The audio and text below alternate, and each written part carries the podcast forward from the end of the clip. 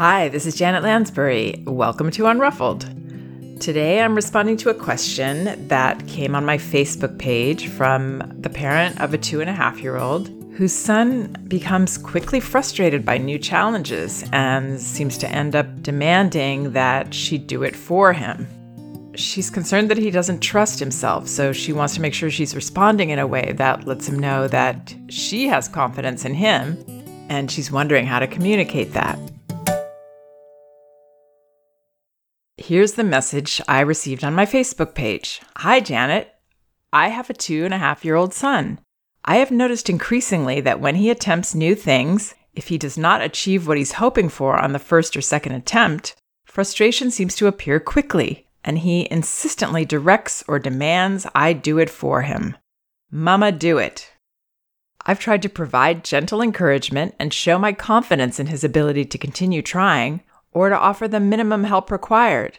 But often these situations, when I don't step in and do what he's asking, seem to invite strong emotions and anger directed both at the activity attempted and at me. This doesn't worry me, as most of the time I feel I can sit with acceptance of these strong emotions, although sometimes I struggle with the insistent demands for me to do things. However, I'm wondering if you have any suggestions for ways I could respond that would help communicate my faith to my son that I have confidence that he's capable of many of these tasks or activities. I feel like he's looking to me to do things because he does not trust himself to be able to do them. Any thoughts you have would be really appreciated.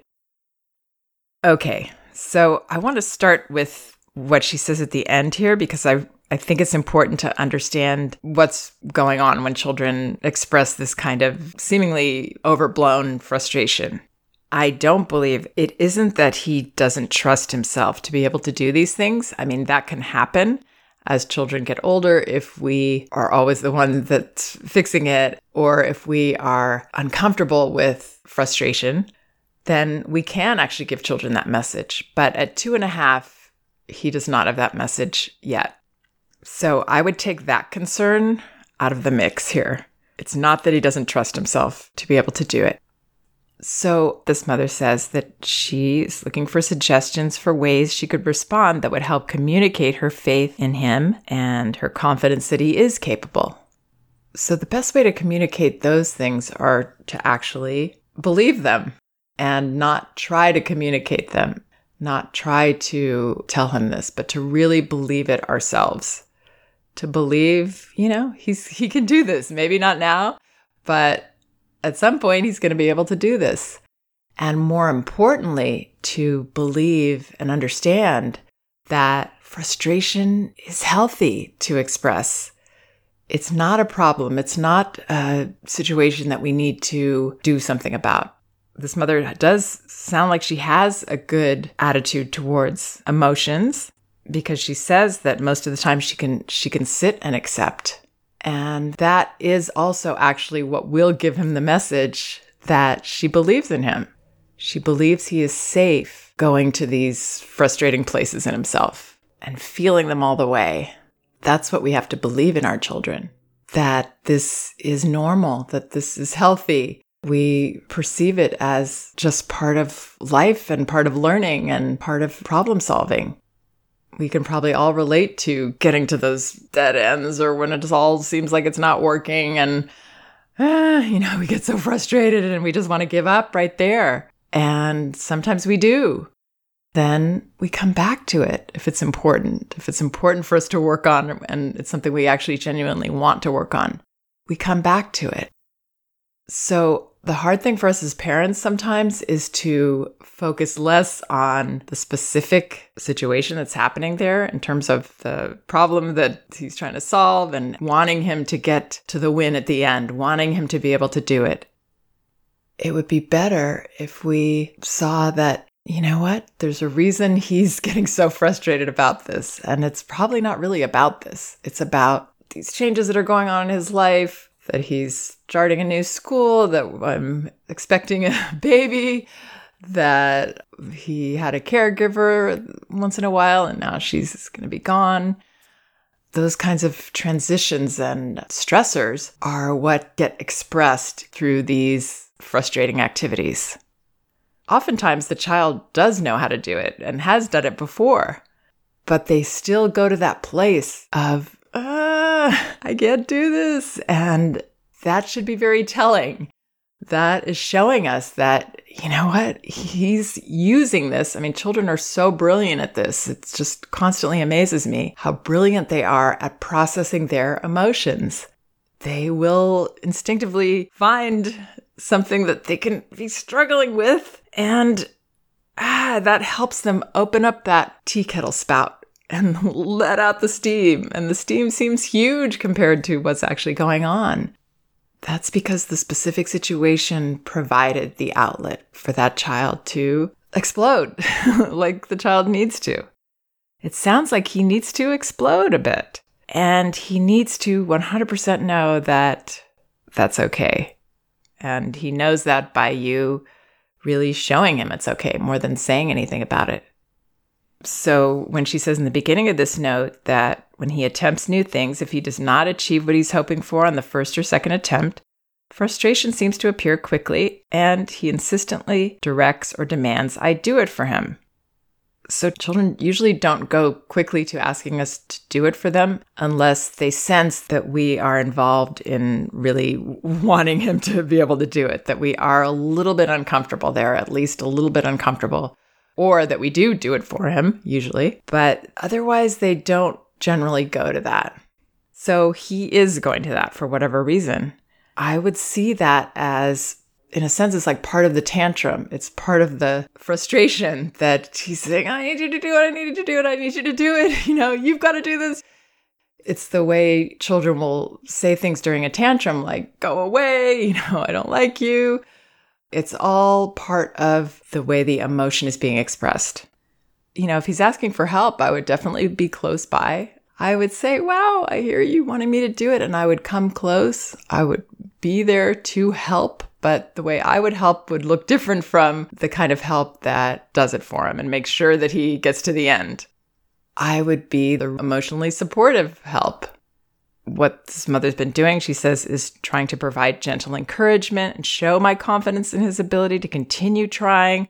So I wouldn't urge children to keep trying because that sort of puts pressure on them that, you know, they've got to do it for us. I wouldn't even give gentle encouragement per se. I would encourage by being there, by being calm. I would acknowledge that is really hard. You know, that's hard to do. You're really struggling with that.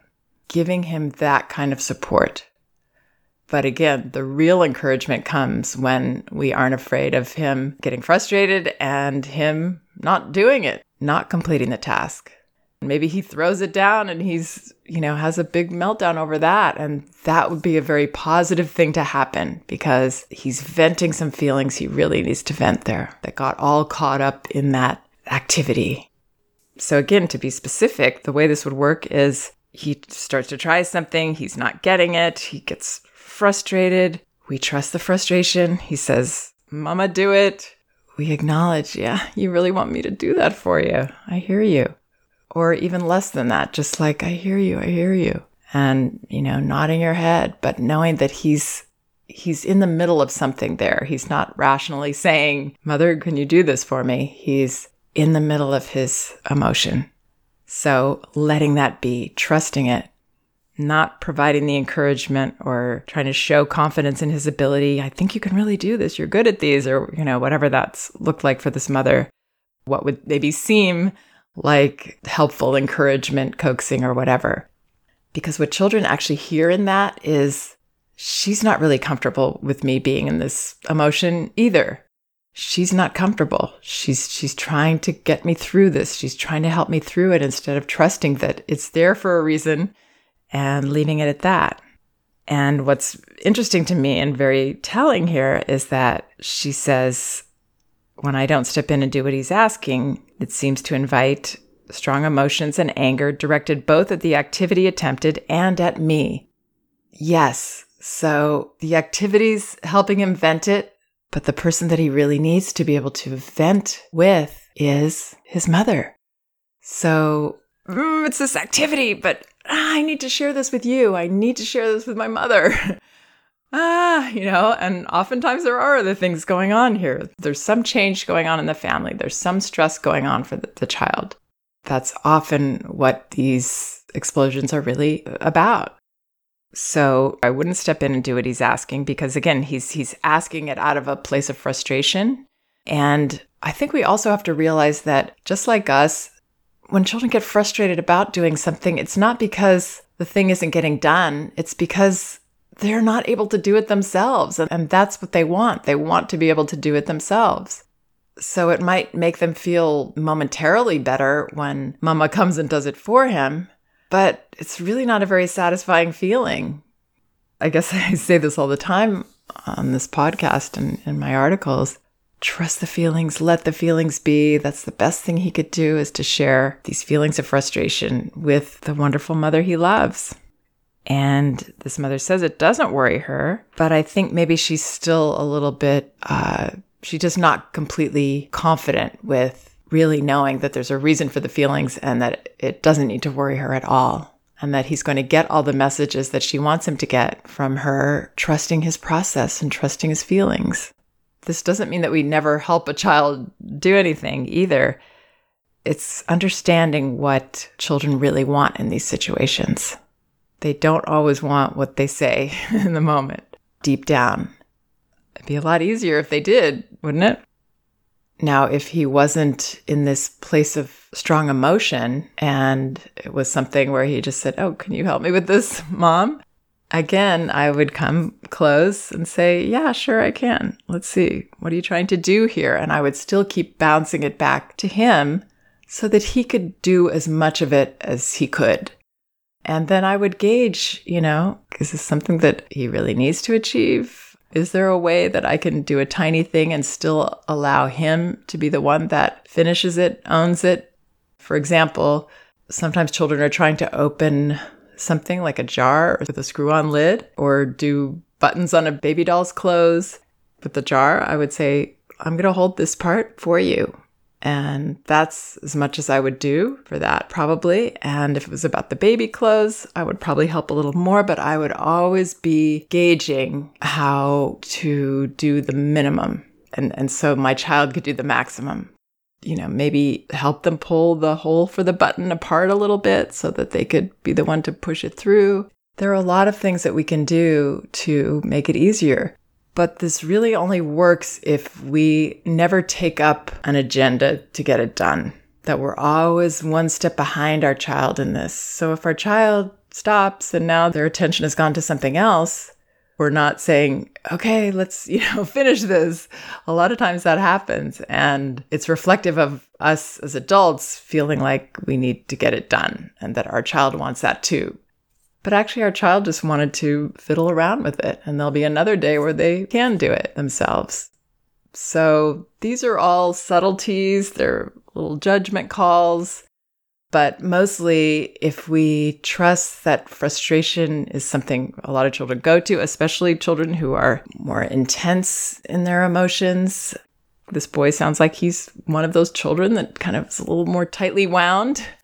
It's all good, it's all healthy, and it's the best way for children to feel confident when they know that, you know, they can feel like ah, everything's falling apart. Then it changes on its own. They feel better. They express the feelings and they feel better. And then they're able to start again. So I hope that helps. My books are also available in paperback at Amazon and an ebook at Amazon, Barnes & Noble, and apple.com. Also, I have an audio series, Sessions. These are individual recordings of my private consultations with parents discussing their personal issues. These are available by going to sessionsaudio.com. That's sessions, plural, audio.com. And you can order these episodes individually or get them all which is about three hours of audio for just under $20. Sessionsaudio.com. And thank you so much for listening. We can do this